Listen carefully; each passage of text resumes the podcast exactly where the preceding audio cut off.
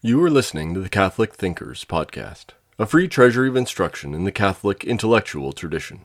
If you enjoy this lecture, please visit us at catholicthinkers.org forward slash donate. This course is from our International Catholic University Classics Collection, originally recorded between 1995 and 2005.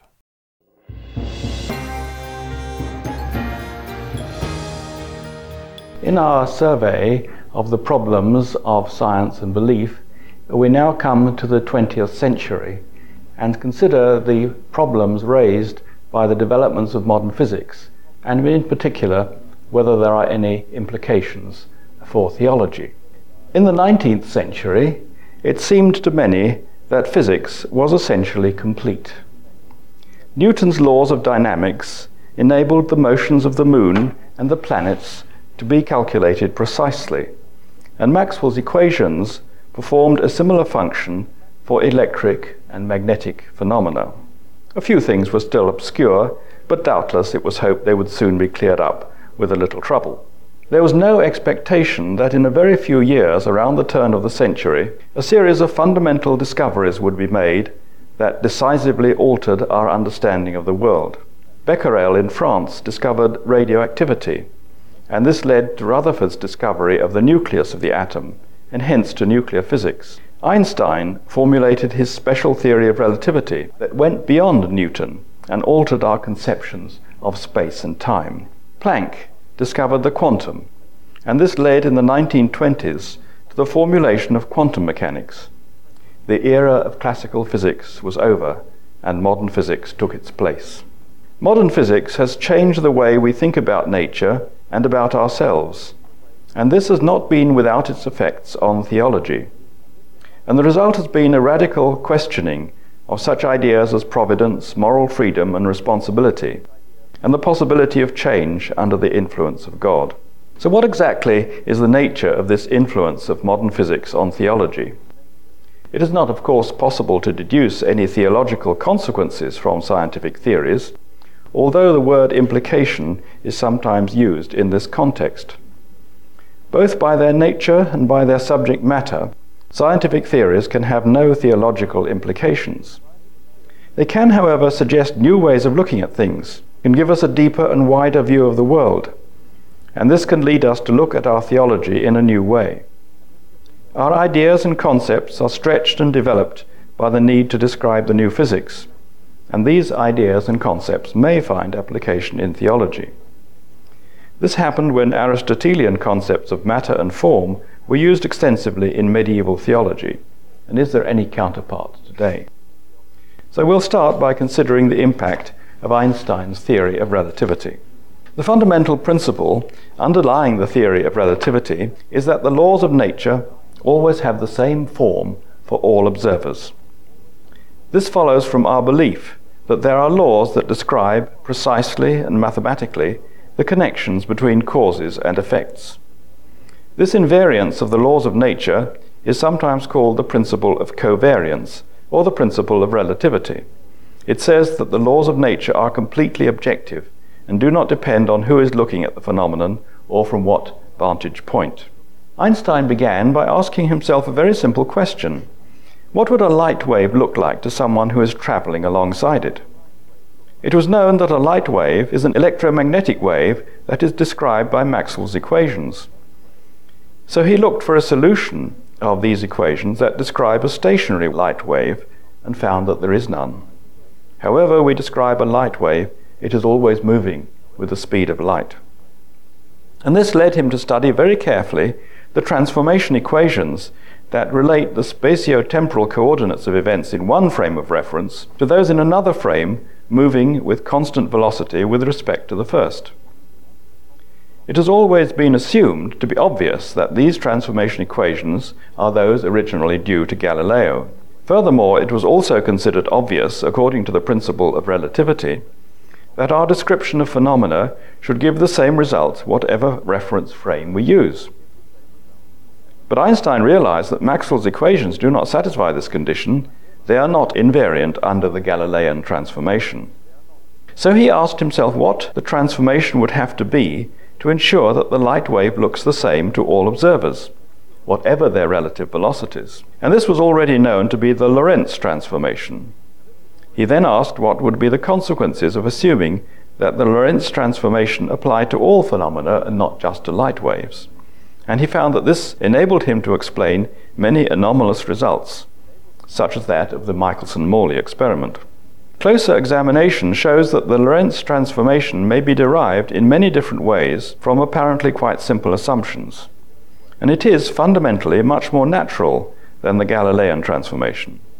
And with suitable relativistic definitions, the other physical quantities like energy and momentum also transform with Lorentz transformation. And this has several consequences that are contrary to our normal intuitions. If we measure the velocity of light from a moving source, we get the same result as that from a stationary source. Velocities no longer add arithmetically. This is appreciable only for very high velocities comparable to that of light. At lower velocities, the Lorentz transformation reduces to the Galilean transformation, and that is why until then the effects due to the difference between the two transformations, called relativistic effects, had not been noticed. The notion of simultaneous events is altered by relativity. Events that are simultaneous in one frame of reference are no longer always so in another. It depends on the relative velocity between the observer and the events. The strangeness of all this took hold of the public imagination, and soon people were saying that Einstein had shown that everything is relative.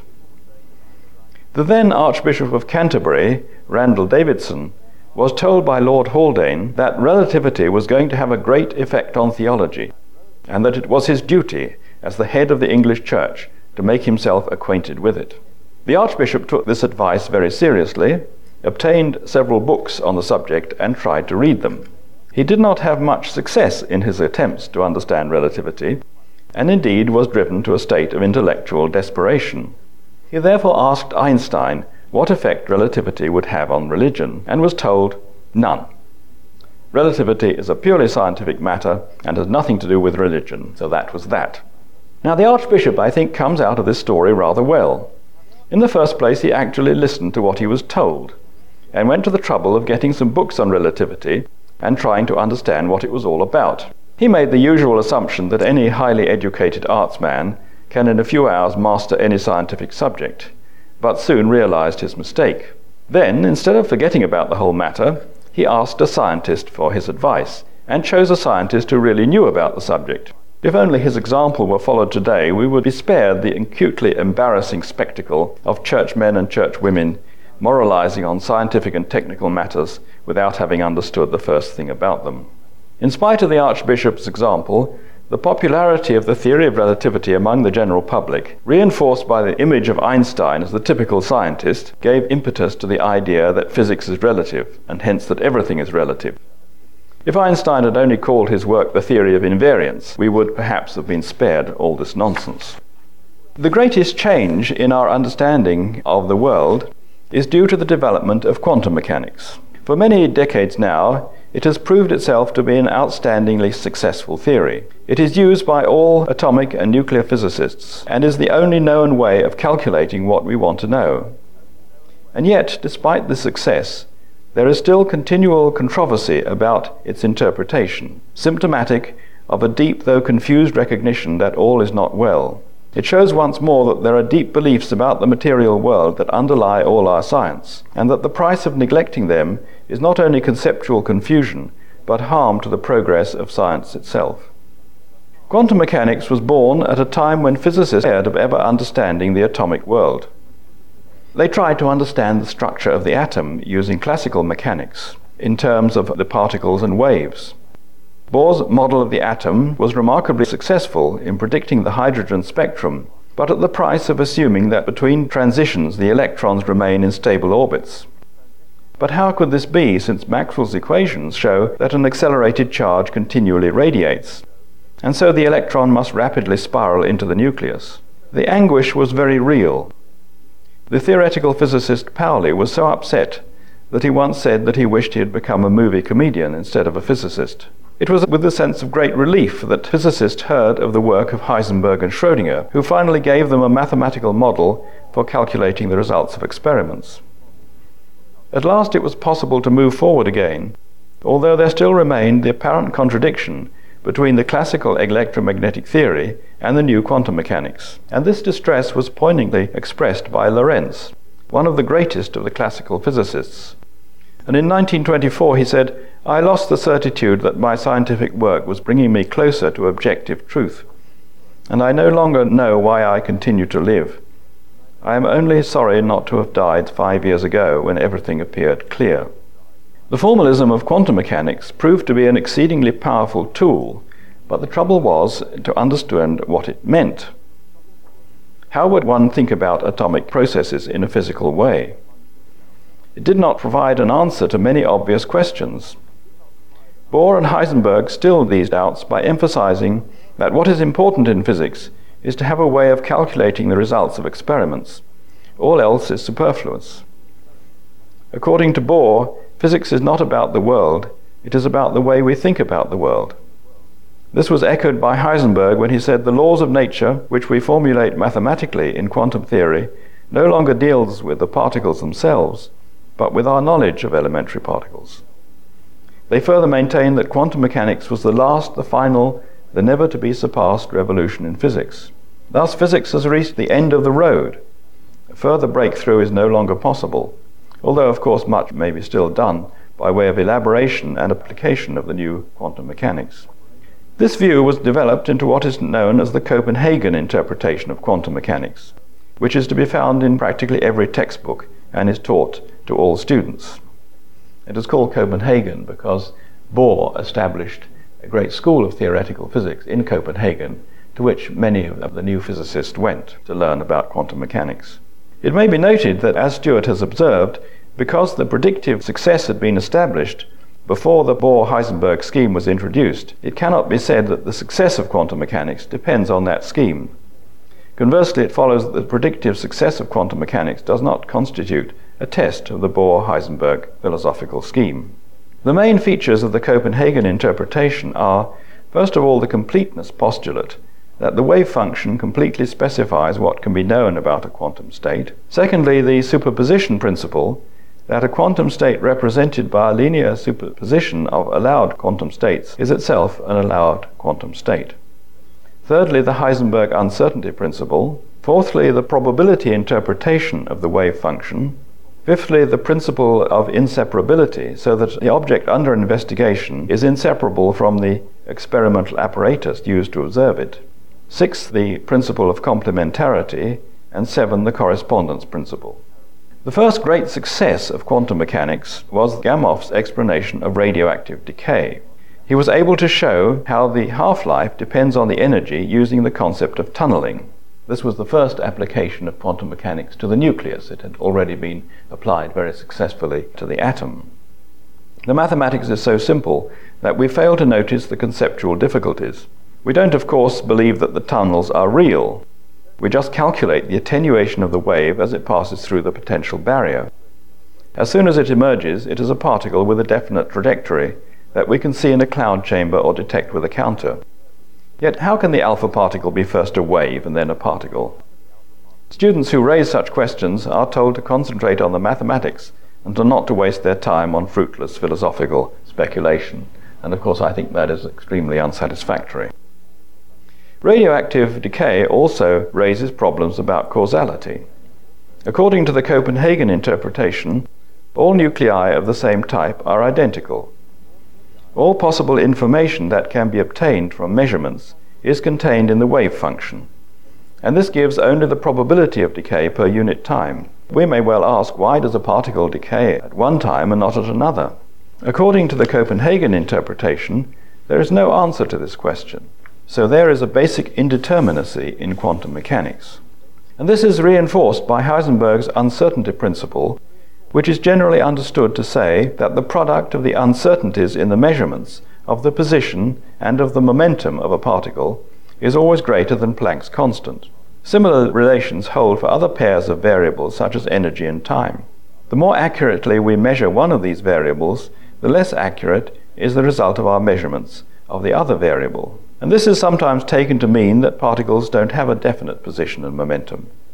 Heisenberg concluded that, since all experiments are subjected to the laws of quantum mechanics, the invalidity of the law of causality is definitely proved by quantum mechanics. The double slit experiment is used to demonstrate the paradoxical nature of the quantum world. With both slits open, we find interference. So the electron must be a wave when it passes through the slits, but then it becomes a particle again when it hits a definite point on the screen. It is natural to ask just what happens at the slit. If the electron is a wave, then does half the electron go through one slit and half through the other? But if the electron is a particle, then it must just go through one of the slits. So then why do we find an interference pattern, and not just the superposition of two single slit diffraction patterns? The interference depends on the presence of two slits. So how can the passage of the particle through one slit be affected by whether the other slit is open or not? A student who asks such questions is told that since there is no way of answering them experimentally, since the insertion of a detecting apparatus in one of the slits would destroy the interference pattern, they are meaningless and must not be asked. According to the Copenhagen interpretation, the motion of the electron is described by a wave function, and this contains all that can be known about it. When we make a measurement, the wave function collapses, and the electron is found at a definite point on the screen. It is not made clear how we make the wave function collapse, or what physical process takes place when it does. Until the advent of quantum mechanics, most physicists believed that we are investigating a real objective world that exists independently of ourselves. Instinctively, of course, we still believe this until we ask questions about quantum mechanics, when most of us shift gear uneasily and start talking about the Copenhagen interpretation. Most students accept this as they are accustomed to believing anything they are told about physics, however paradoxical, by their lecturers. There is, however, a more perceptive minority that is caused acute distress by what they are told to believe. In any other context, they would laugh it out of court. But since they are told these stories by their lecturers, they cannot do this.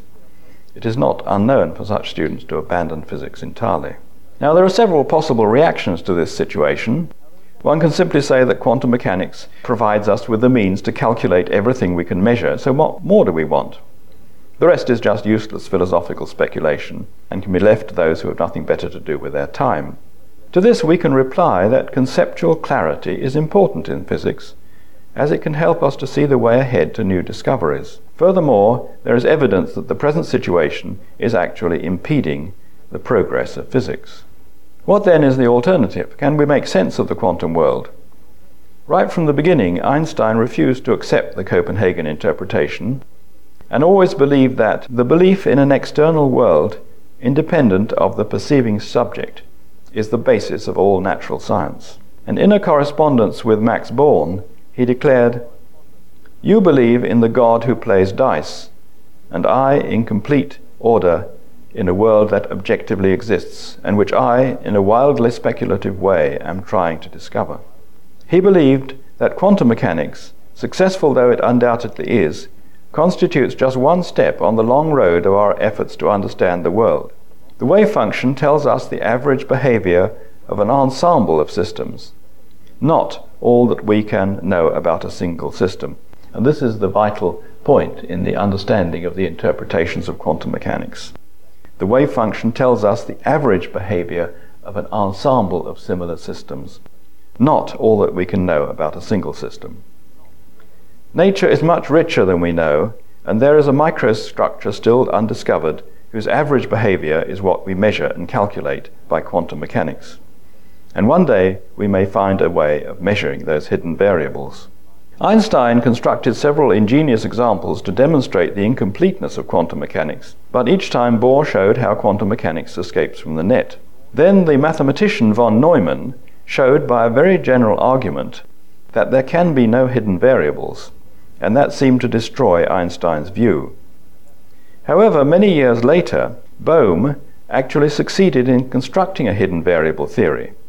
And although it was generally considered to be of little practical use, its very existence showed that there is something wrong with von Neumann's proof.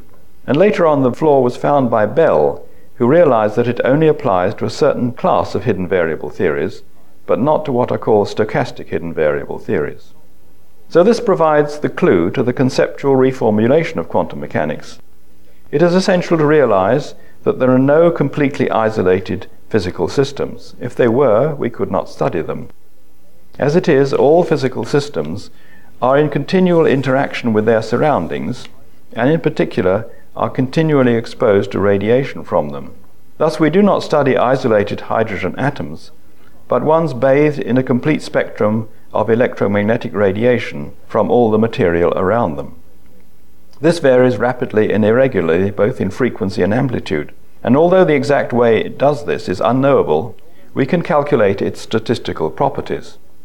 And this gives an extra term in the classical equation of motion of the hydrogen atom, yielding what is called the Braffort-Marshall equation, which then may be solved to give the hydrogen spectrum.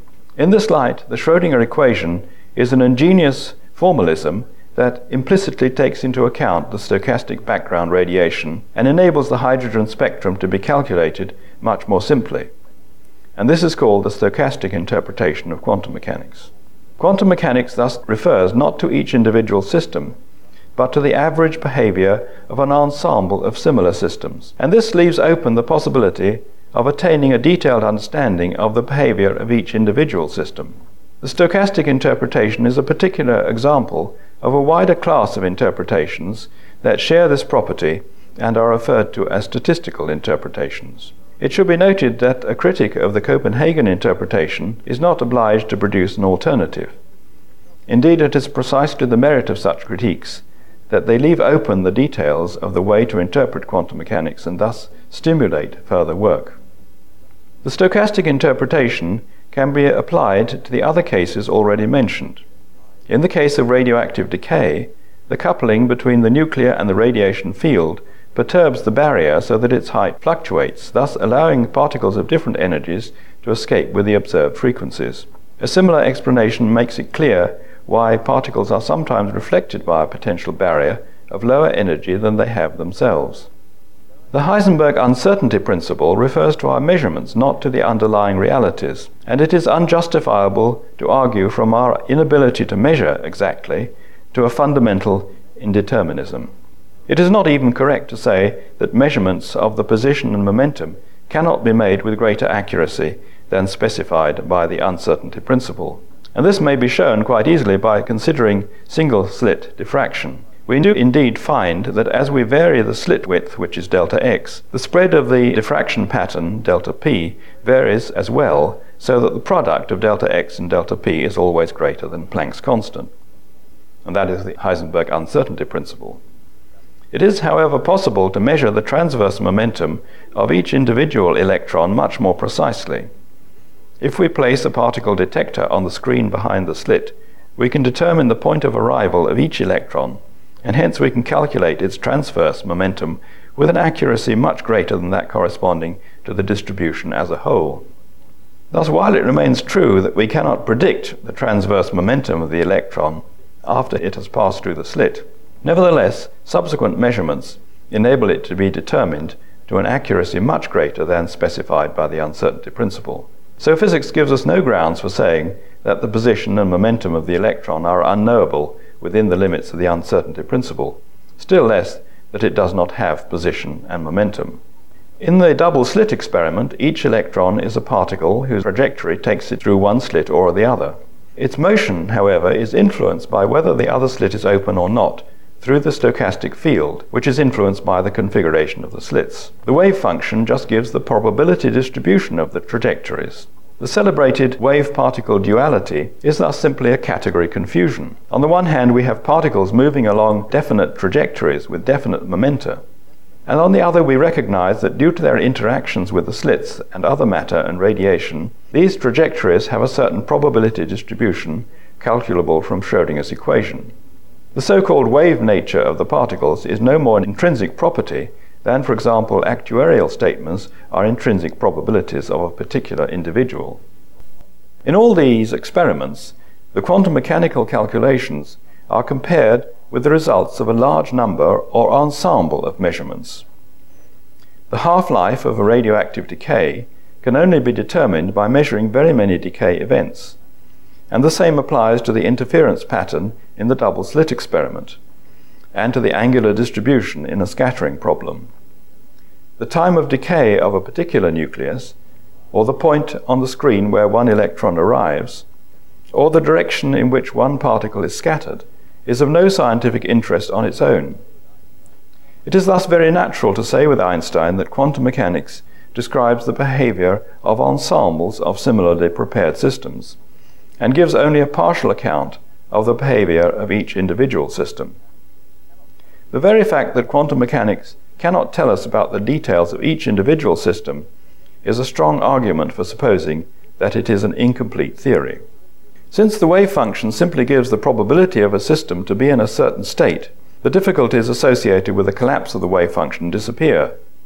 Probabilities are not material entities, and so the very notion of collapsing is inapplicable. Einstein's strongest argument for the incompleteness of quantum mechanics is given in his paper with Podolsky and Rosen.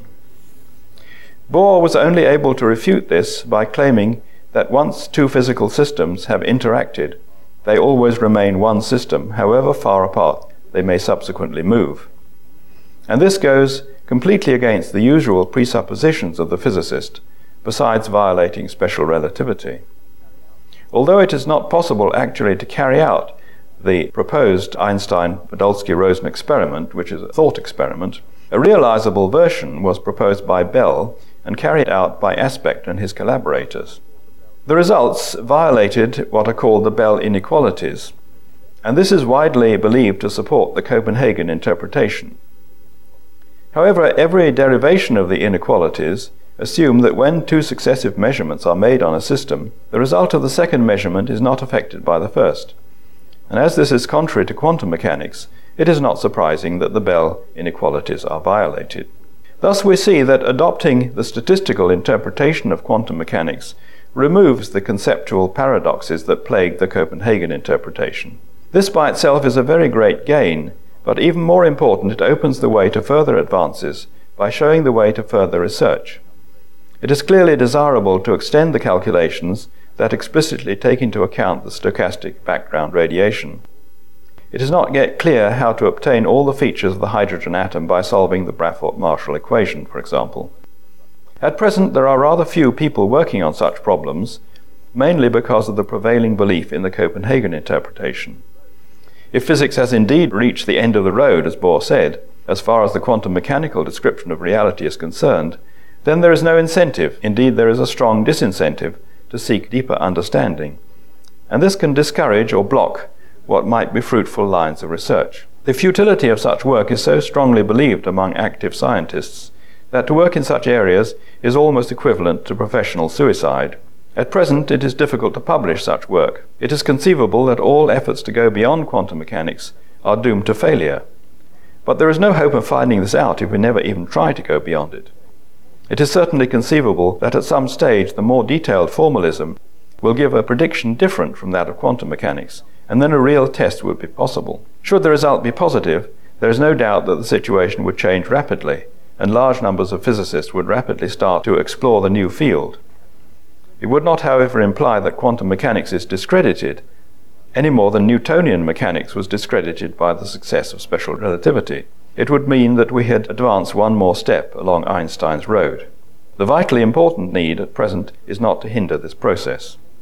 There is good reason to suppose that the Copenhagen interpretation already hinders research by stifling questions that an innovative physicist naturally asked. A notable example occurred during the 1930s, when Rutherford was trying to find the shell structure of the nucleus, following his successful work that established the shell structure of the atom. He was, however, discouraged by Bohr, who continually told him that the interior of the nucleus is a structureless soup, and that it is meaningless to ask to seek such a structure. Rutherford's instinctive realism was gradually worn down by this, and eventually he gave up the search. We can now see that the experimental equipment available to Rutherford was not sufficiently precise to show the shell structure of the nucleus, but subsequently this was established beyond doubt. So this leads us to inquire about the philosophical basis of the Copenhagen interpretation. Bohr was influenced by the Danish philosopher Høffding, and he and many of the founders of quantum mechanics worked in the intellectual climate of Machian sensationalism and the positivism of the Vienna Circle. He did not state his position with philosophical precision, so there is much debate about his views. He appeared to take a positivistic view of the quantum world while remaining a realist for the world of classical physics. a view that encounters difficulties about just where the boundary between them is to be drawn. It was thus very natural of them to admit only the results of measurements and to say that all else is meaningless. Bohr was a very obscure writer, and in spite of many books on his philosophy, the judgment of Bell is that nobody understands Bohr. Rather than trying to understand Bohr, it is better, following Bohr himself, to try to understand nature. Positivism, indeed, is very widely abandoned in philosophical circles. Thus, referring to logical positivism, Bryan Magee once asked A.J. Ayer, one of the leading exponents of positivism, it must have had some real defects. What do you now, in retrospect, think that the main ones were? And Ayer replied to this, Well, I suppose that the most important of the defects was that nearly all of it was false. Unfortunately, the news of the demise of positivism does not seem to have reached many members of the physics community. On the statistical interpretation, the wave function gives the probability of the particle being at a certain place, so there is no problem about the collapse of the wave function. The wave function gives our knowledge of the position of the particle. The Copenhagen interpretation gives rise to serious difficulties, as shown by the story of Schrödinger's cat. This is an imaginary experiment, of course, the imaginary cat is incarcerated in a box where there is a radioactive source that emits a particle with a probability of about a half in a particular time, and this is connected to a phial of poison which kills the cat. Now, before we open the box, according to the Copenhagen interpretation, the cat is in a quantum mechanical superposition of states, one corresponding to it being alive and the other to it being dead. And then when I open the box according to Copenhagen interpretation, I collapse the wave function, and at that time the cat becomes definitely either alive or dead. According to the statistical interpretation, however, the cat dies at a certain time, whether we know about it or not, and when we open the box, we find out what has already occurred. There is another consequence of the Copenhagen interpretation that is less well known. Suppose that there is an observer outside the room that contains the box with the cat inside. If he cannot see into the room, he doesn't know whether I have found the cat to be alive or dead, and so for him the wave function of the interior of the room contains both possibilities. It is only when he opens the door and looks into the box that his wave function collapses. Thus his wave function must be different from mine. I am the only person who can collapse my wave functions, and thus my science is unique to me. And this solipsistic conclusion is radically opposed to the universal belief that scientists are all engaged on a common search to understand the same objective reality. Working physicists have always used concepts that are not directly linked to measurements. Who, for example, had ever seen a quark or a black hole? And this has been defended by the physicist J.J. Thomson when he said, I hold that if the introduction of a quantity promotes clearness of thought, then even if at the moment we have no means of determining it with precision, its introduction is not only legitimate but desirable. The immeasurable of today may be the measurable of tomorrow.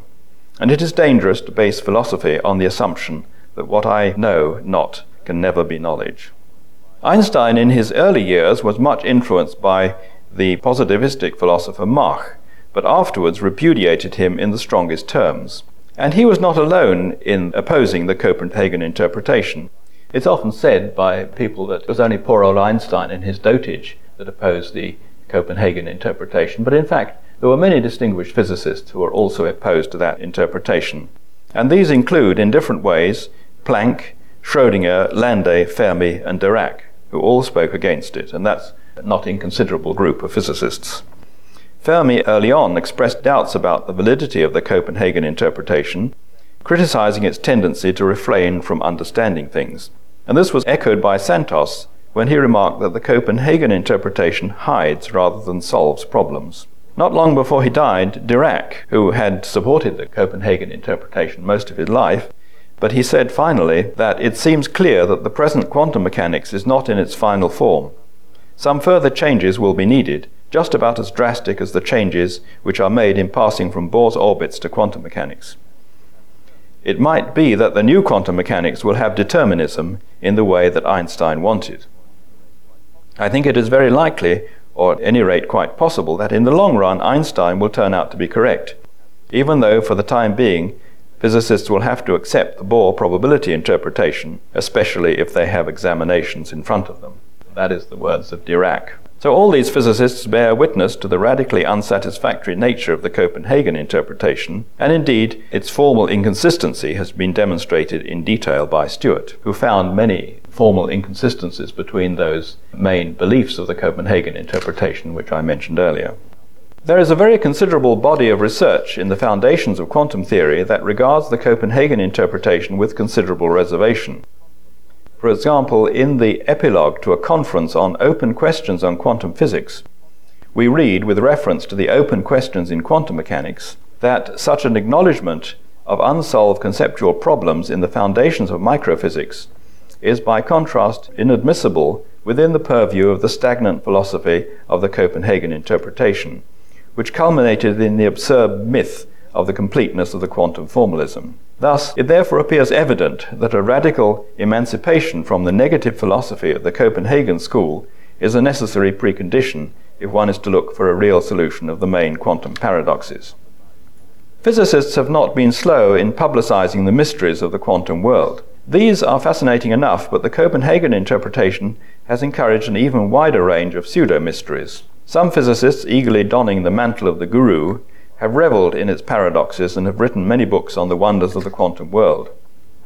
Bohr led the way with his principle of complementarity, which indeed played a useful heuristic role in the early days of quantum mechanics. He explained paradoxes like that of the double slit by saying sometimes electrons are waves and sometimes particles, and that two descriptions complement one another. One can thus look at phenomena in two ways, from the particle and the wave viewpoints, these are contradictory, but together they account for what we observe. And he extended this idea far beyond physics, elaborating the idea that it is possible to have contradictory views of the same phenomena, each giving an important aspect of the truth. He applied it to free will and determinism, and enunciated the dictum that the opposite of a deep truth is another deep truth. This was naturally grist to the mills of those who try to bring peace to warring factions and complementarity is now extensively used to reconcile irreconcilables in an atmosphere of confused goodwill. In Bohr's reply to the paper of Einstein, Podolsky, and Rosen, he maintained that if two particles have ever interacted, they remain ever after a single system. And it has been suggested that the non local interaction implied by this interpretation could be the basis of an unstoppable and unjammable command control communication at very high bit rates for use in submarine fleets. That is a quotation. And this is clearly a fantasy, since it is not possible to force a particle into a particular spin state. Bohr, a great physicist and a most lovable man, was led by his philosophical beliefs into elaborating a philosophy of quantum mechanics that is at variance with the belief in the reality of the material world, which lies at the base of all scientific research. And this was reinforced by the prevailing positivistic climate among philosophers and came to be widely accepted. We can now see that this was a tragic mistake that is not only making it unnecessarily difficult for students to understand the quantum world, but is hindering the development of physics. Modern physics has certainly altered the way we look at the material world and has given us a more profound understanding of its structure. Many of the ideas associated with modern physics have taken on a life of their own and have given rise to a variety of discussions in areas far removed from physics. It has been suggested that all is relative, that causality has been disproved, free will vindicated, and a way open for the providence of God. And it is important, however, to distinguish between the implications of modern physics, that is, ideas that are its logical consequences, and ideas suggested by physics that are transposed into another discipline, and these should be validated by discussions within that discipline. And as we have seen, it is very often a misunderstanding of a physical theory that is transported. And this makes it all the more necessary to analyze its validity in the new context. Even if it has been correctly understood, it must stand or fall on its merits in new context and cannot appeal to physics for its justification. There are several stages in scientific research that need to be carefully distinguished. First comes the observation of the phenomena, followed by quantitative measurements. And when many measurements have been made, it is often possible to identify certain regularities that can be economically described by a law. There are often several laws that describe different aspects of the phenomena, and these may all be subsumed by a theory, from which the various laws can be deduced. The The theory is not a deduction from the laws, it is a creation of the human mind, and as such it may be suggested by philosophical beliefs about the world or about how to find out about it. The success of a theory is not a vindication of the philosophy that originally inspired it. There may well be other theories based on other beliefs that agree equally well with the experimental data. Furthermore, theories may be superseded by other theories that agree with a much wider set of data, as happened when Einstein's relativity superseded Newton's classical dynamics. In other cases, the same theory may be interpreted by several inconsistent philosophies, as quantum mechanics may be interpreted by realism and by positivism. It is thus not possible to deduce any philosophical conclusions from scientific theories. This is not, however, to say that physics has no influence on philosophy. Ultimately, the value of a philosophy that is used as a basis of science is shown by the results. If a science flourishes, that is a good indication of the soundness of the underlying ideas. By their fruits you may know them. What has been said of philosophy applies even more to theology. The deduction is not from the science to the theology, but from the theology to the science. Indeed, as we have seen, modern science is based on Christian beliefs about the material world, and this is the only time in history that it has become a self sustaining enterprise.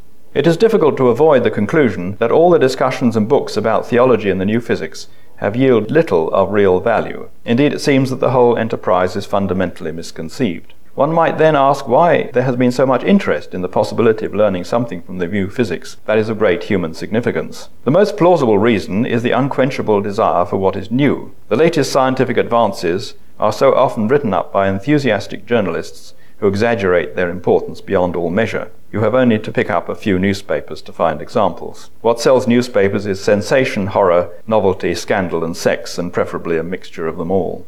Why then do scientists so eagerly join the journalists in writing and lecturing about the wider implications of the latest discoveries? We all tend to think, of course, that our own speciality is of central importance, and that its light should shine on all other human concerns. It is flattering for an expert in some arcane scientific speciality to be asked for his views on the future of mankind. He then finds that acting the guru is certainly more pleasant and is less intellectually exhausting than scientific research.